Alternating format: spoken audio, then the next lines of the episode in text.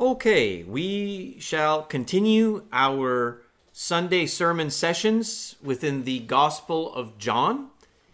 And the portion of scripture for this session is in chapter 10. And we will begin in verse 1 and moving forward at the information and the context that must be honored and respected, which is in relation to chapter 9. That is important information we must receive. Chapter 10, in regards to the parable of the Good Shepherd, as it is so described commonly as, which would be found in verse 1 through verse 21, is in direct connection, context to chapter 9 in regards to the healing of the man who was born blind. It will make much more sense if we allow the context to reveal the message in that regard. And so the man who was born blind, who was healed by the Christ, received hostility from the religious leaders of the day, the Sanhedrin, and more so from the Pharisaical kind. And they put out this man who was born blind from the synagogue because he would not deviate or compromise the truth of the matter, which was this man Jesus healing him allowing him to see. And as a direct result of this miraculous witness which occurred in these recorded words, the growing persecution against Christ was building. And with that in mind, please understand that what Jesus is going to be saying in verse 1 of chapter 10 and following is in direct connection to what has taken place regarding this blind man who now sees, he could see, and the religious leaders who were against what took place there. Verse 1 Truly, truly, I say to you, again, Christ speaking for our keen attention. He who does not enter by the door into the fold of the sheep, but climbs up some other way, he is a thief and a robber. But he who enters by the door is a shepherd of the sheep. What you are going to be reading is the descriptive condition of the religious leaders of the day and also of the Christ and how we must discern the difference one producing death, the other producing life. And Christ will describe the Jews, the Sanhedrin, and the Pharisaical kind within that description as thieves, robbers, strangers and hired hands. Four things. Christ will refer to himself as the unique shepherd. Different from the thief, the robber, the stranger, and the hired hand. The thief, in the context of Christ speaking about the religious leaders, in regards to what had just taken place with the blind man now seeing because of the Christ. The thief is one who takes secretly. Manipulation, deception. He is one who would creep in another way, not through the upright and public, transparent way, which is the gate in front that has a gatekeeper. He will come in another way, and it is for the purpose to secretly steal. These kinds can creep in unnoticed, as Jude would speak of. In principle, these kinds will infiltrate and will befriend you with nefarious motive, divisive and sinister corruption, but it is done secretly. And there's a difference between privacy and the context of this thievery.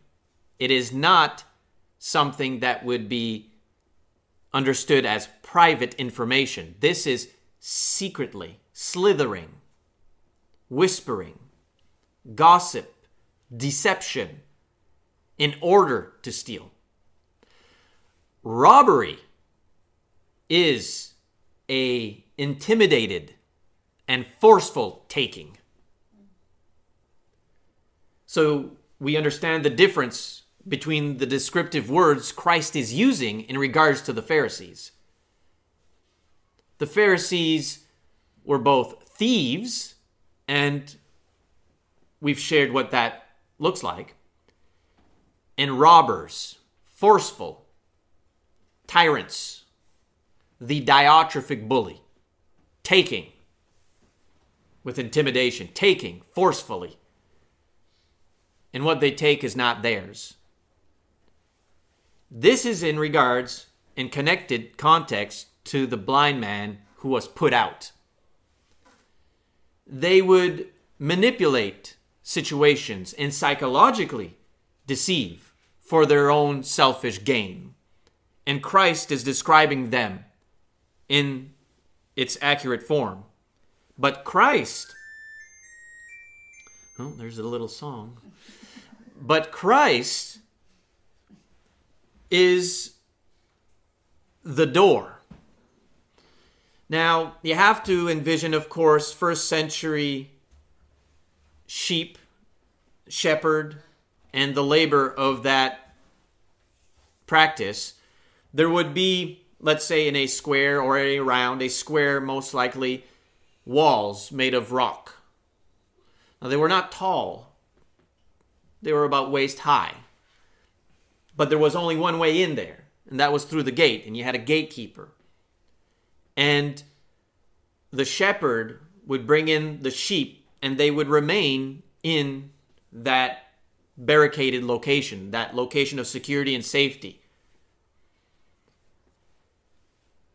He who enters by the door is a shepherd of the sheep because he is transparent. He can go through the front door, he doesn't need to sneak in through the window, you see. So the Christ is of the way, and he is the door, and he is the shepherd of the sheep. But the other ways of the Pharisaical kind are of thievery and robbery. And he continues and says in verse 3 To him the doorkeeper opens. To whom? Verse 2, of course. He who enters by the door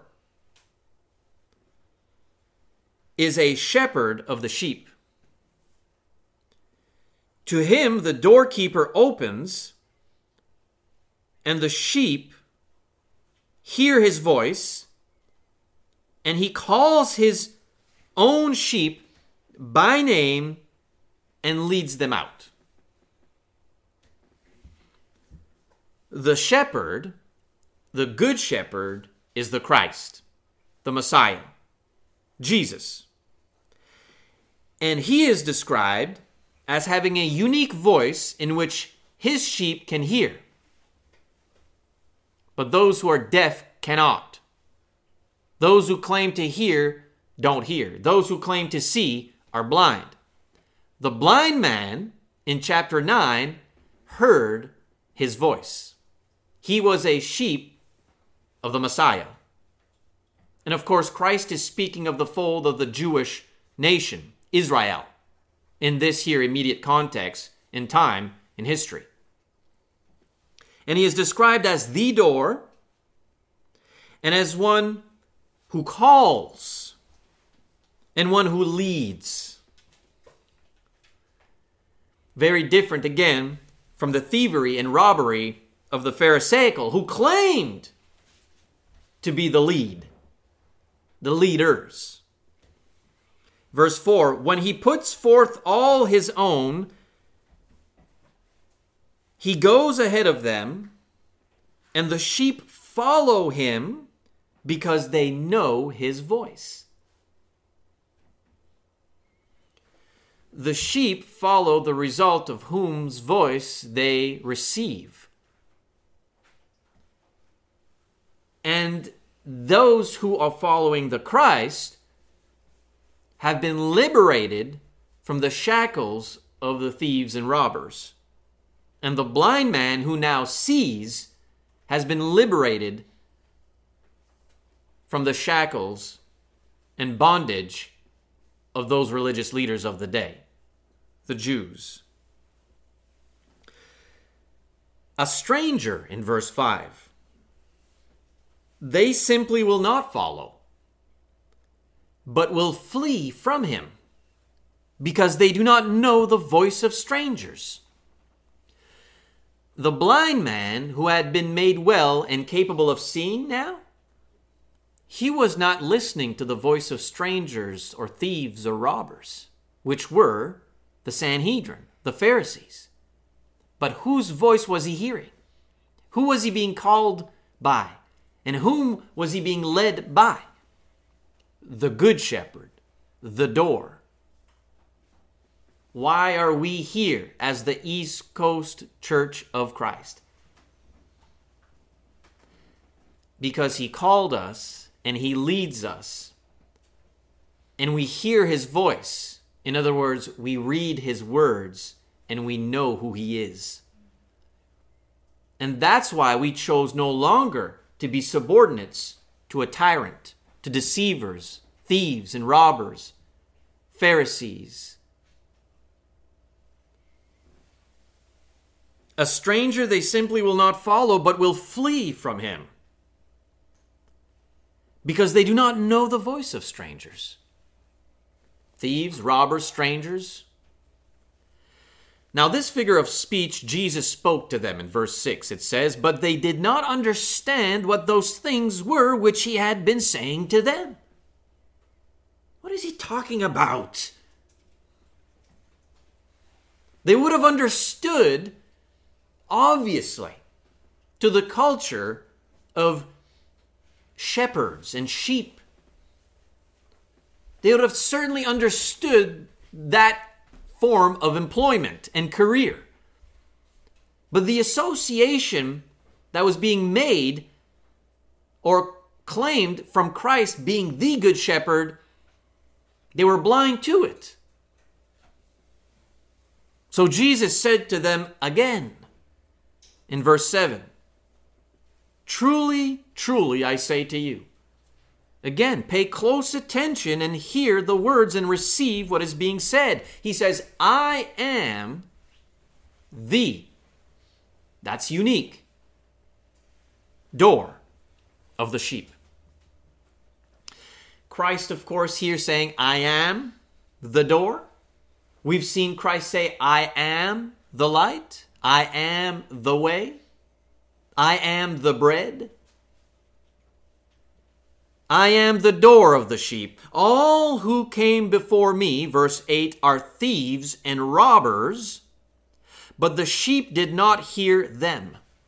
And when he speaks of all, we must respect the context. He's not speaking of the prophets of old who were faithful to God. He is speaking of the Sanhedrin, the Jews, the leaders, the Pharisees, Sadducees, chief priests, elders, scribes. And it would be quite offending to them to hear this information being explained because they were born and raised to read such prophets as Isaiah, Jeremiah, and Ezekiel. And they would remember that the psalmist spoke of the Good Shepherd being God to his people, Israel. And he would also, they would also remember the, the prophet Isaiah in speaking God as the Good Shepherd to the people, Israel. And I would encourage you to look at those verses when you have the time. Psalm 80, verse 1, Isaiah 40, verse 11. And we also see in Jeremiah the speaking of an evil or evil shepherds. In Jeremiah 23, verses 1 through 4, and Ezekiel 34, verse 4 and following. Speaking of the Messiah to come, to be the Good Shepherd. This information was available to them prior to the very moment Christ speaking to them here in this chapter. Truly fascinating. I am the door of the sheep. All who came before me are thieves and robbers, but the sheep did not hear them. They did not hear the secret whisperings and gossips and deception and manipulation of those Pharisaical kinds. They did not bow down in submission to the tyrannical intimidation, the robbery, the high handed taking of force, in forceful ways of these brutes. But they heard the tender and compassion and authoritative voice of our Lord and Master. I am the door, he says in verse 9. If anyone enters through me, he will be saved and will go in and out and find pasture. That simply means the sheep who hears his voice goes through him. And we saw and we see how one goes through Christ when Christ revealed it in John chapter 3, verse 3 to Nicodemus. Born again. Verse 5 of chapter 3 out of water and the Spirit. That is going through. Through. I am the door. If anyone enters, anyone. And this language is important, both Jew and Greek. Now, salvation came through the Jews, for they were blessed with the law. But salvation was for all mankind, even the Gentile. I am the door. If anyone enters through me, he will be saved. And he will go in and out and find pasture. That simply means security, comfort salvation. He is speaking of a spiritual condition. But then he says in verse 10 the thief comes only to steal and murder and destroy. That is the description of these Pharisaicals the description of these brutes, these tyrants, these oppressors, who were filled with self righteous indignation, who were filled with greed. They sought the praise of men. They were blinded by their own hypocrisy. They were corrupt, yet they masqueraded themselves before the people behind the pulpit as angels of light to be trusted. Religious leaders the scholarly, the educated, and there is no inherent sin in scholarly enterprise or educated means. But when your heart, your motive is corrupted, then your life will produce corrupt ways, and all you will see will be corrupted. The thief comes only to steal and kill and destroy. They come in through a different way. they infiltrate, they manipulate, and they dominate. And the East Coast Church of Christ has been given the insight and wisdom of such corrupt characters. And we are now wise to discern them and remove ourselves from them, avoid them, and mark them. The thief comes only to steal and kill and destroy. Look at what they did to this poor man who could now see. Look at what they tried to do with him and his family. These individuals practice unrighteous division. They divided that family. They divide families and friendships and synagogues, churches. This is the descriptive nature of these thieves. They steal and murder and destroy, but Christ, very different. I came that they may have life and have it abundantly. Not only life, but in its abundance. These Pharisees destroy, they kill, they steal.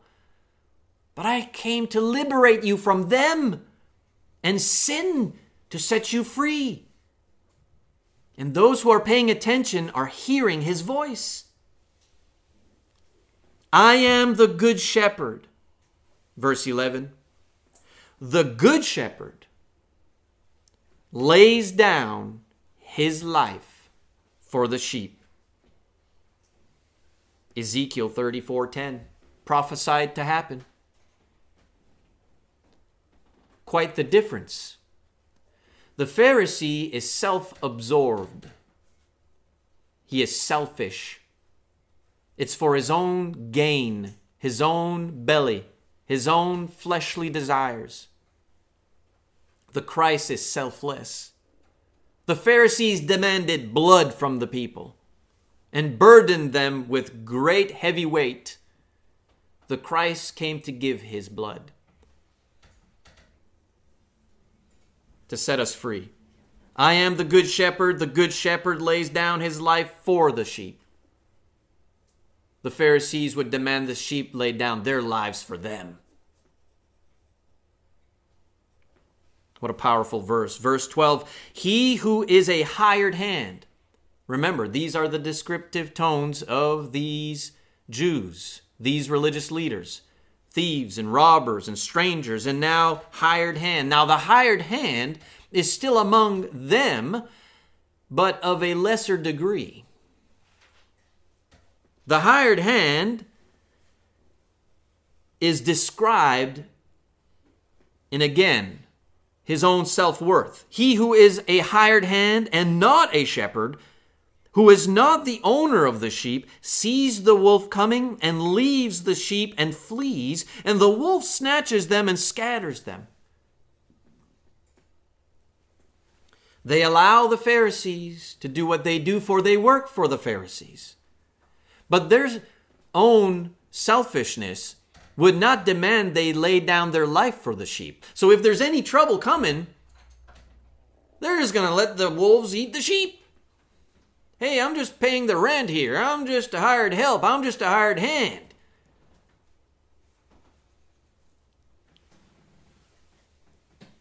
These were the kinds that you could not trust and put your life with. They would not protect you. He flees, verse 13, because he is a hired hand and is not concerned about the sheep. He just wants his pay. You want to enter the synagogue, which belongs to the corrupt and to the to, to the Pharisee, paid in individuals, the officers. I'm not going to die for them. I just need the pay. That's all I'm concerned about.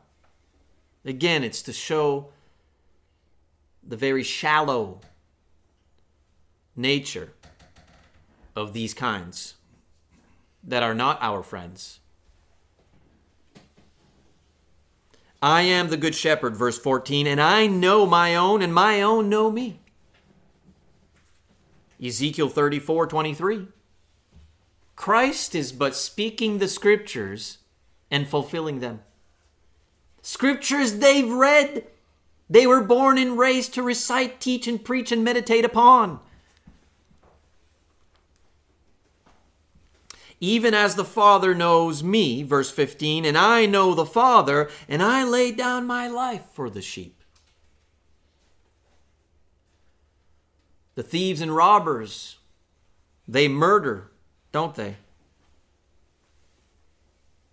The hired hand, he's not going to risk his neck for you.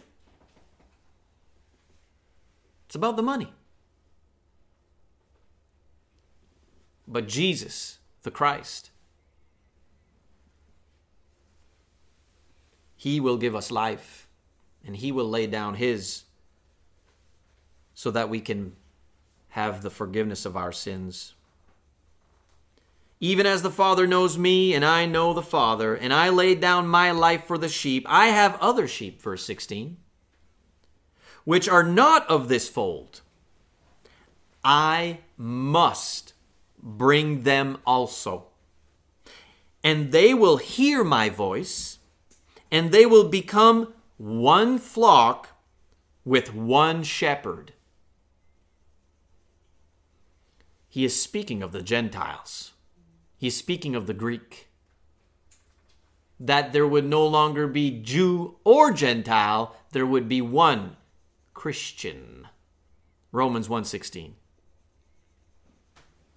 And it is interesting again how Christ spoke to them in this fashion. Very offending to the religious leaders of the day. Matthew chapter 11. No, Matthew chapter 8, verse 11 and 12. If I say to you that many will come from east and west and recline at the table with Abraham, Isaac, and Jacob in the kingdom of heaven, I say to you that many will come from east and west and recline at the table with Abraham, Isaac, and Jacob in the kingdom of heaven. That's the Gentiles. But the sons of the kingdom, that's the Jews, will be cast out into the outer darkness. In that place there will be weeping and gnashing of teeth. Strong language towards people who were seen as the religious leaders of the day. But you see, God's plan always involved the Gentile. We are the Gentiles. I must bring them also, he says, and they will hear my voice. Remember the recorded accounts, witnessed accounts we've read and gone through thus far in chapters prior. The Jews were reluctant, they were shallow, they sought sensational ways. But the foreigners, the Gentiles, the heathens, the pagans, they heard his voice. Interesting indeed. Interesting indeed. I must bring them also, and they will hear my voice, and they will become one flock with one shepherd, one people For this reason, he says in verse 17, the Father loves me because I laid down my life so that I may take it again. The Father is pleased that the Son is willing to lay down his life so that the redemption of mankind can be made possible. No one, verse 18, has taken it, no one has taken it away from me, but I lay it down, pay attention, on my own initiative. Who's in control here?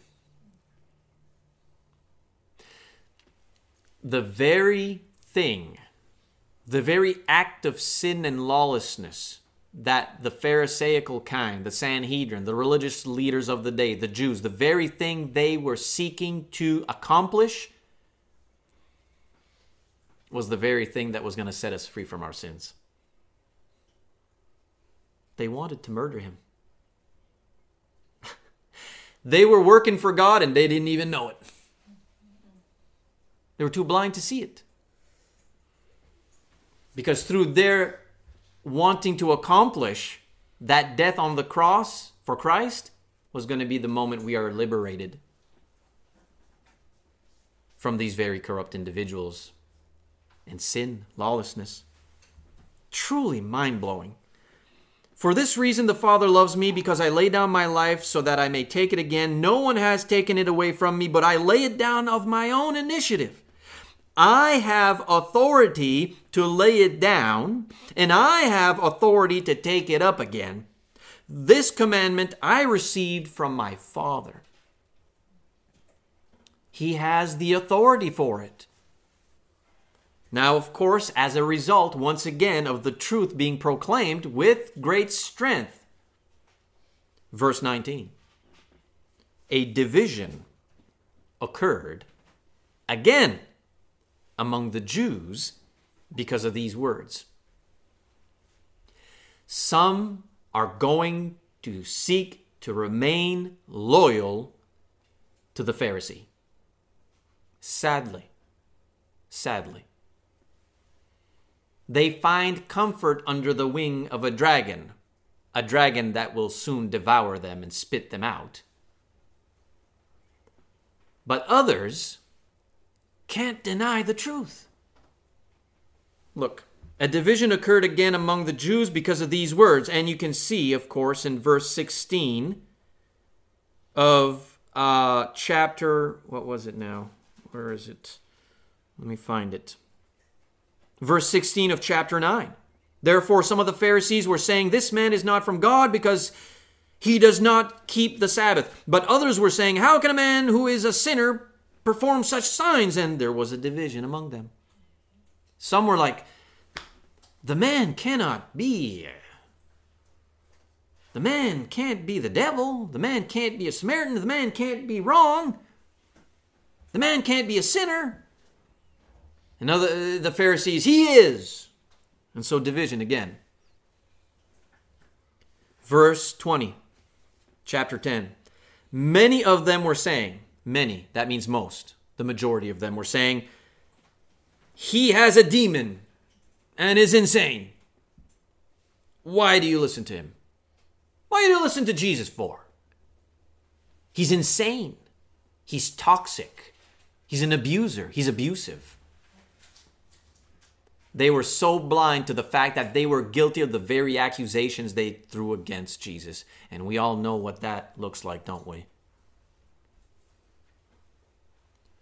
The thieves and the robbers were trying to accuse Christ as being a thief and a robber. Those who were not thinking properly were trying to call Christ insane. Psychological abusers. Look at chapter 8, verse 48.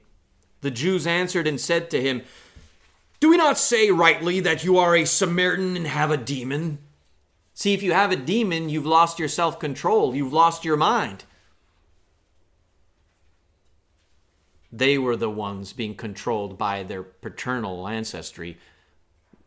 Jesus told them who that was the devil, a murderer and a liar from the very beginning. But verse 21 others were saying, These are not the sayings of one demon possessed. A demon cannot open the eyes of the blind, can he? They had enough sense to recognize that a demon removes you from the ability of seeing. And this man gave sight. And so a division took place.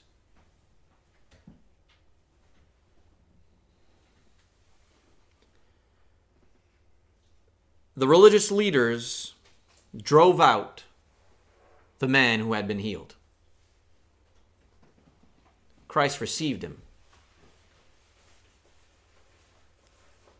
Many of us can be driven out by the hands of Pharisees, but we are united in Christ and we find freedom in his pasture. and we can go to and fro in our lives with His freedom. We don't need to live with the oppression of sin. We do not need to live with the oppression of tyrants. And sadly, there are many of those kinds that have crept in unnoticed in the church and have taken over a great many places and locations and ways. And but for you and I, we have freedom. We have healing. We have comfort. We have eternal life. If they would have only looked at that, if they would have only saw that, if they would have stopped trusting in the Pharisees and started to trust Christ, they would have been eligible for the new birth. We conclude this session again with verse. Uh, where was it now? Verse 9. I am the door. If anyone enters through me, he will be saved and will go in and out and find pasture. How does anyone enter through Christ? That is the question an honest student of the Bible would ask. That is a question they would have asked. And the answer, again, he spoke of it in, in, in, in, in, uh, in authority. Truly, truly, I say to you, unless you are born out of water and the Spirit, you cannot. You cannot be saved. You see, because it is when you are immersed, dipped, plunged, submerged, buried, clothed into what? Christ, that we have forgiveness of sins, that we are added to his church. And that's a beautiful thing for all who are honest to deny themselves and pick up the cross daily. What a powerful thing our Lord and Master has spoken. Okay, well, that will conclude our sermon session for this time. Uh, we will now uh, continue with a song.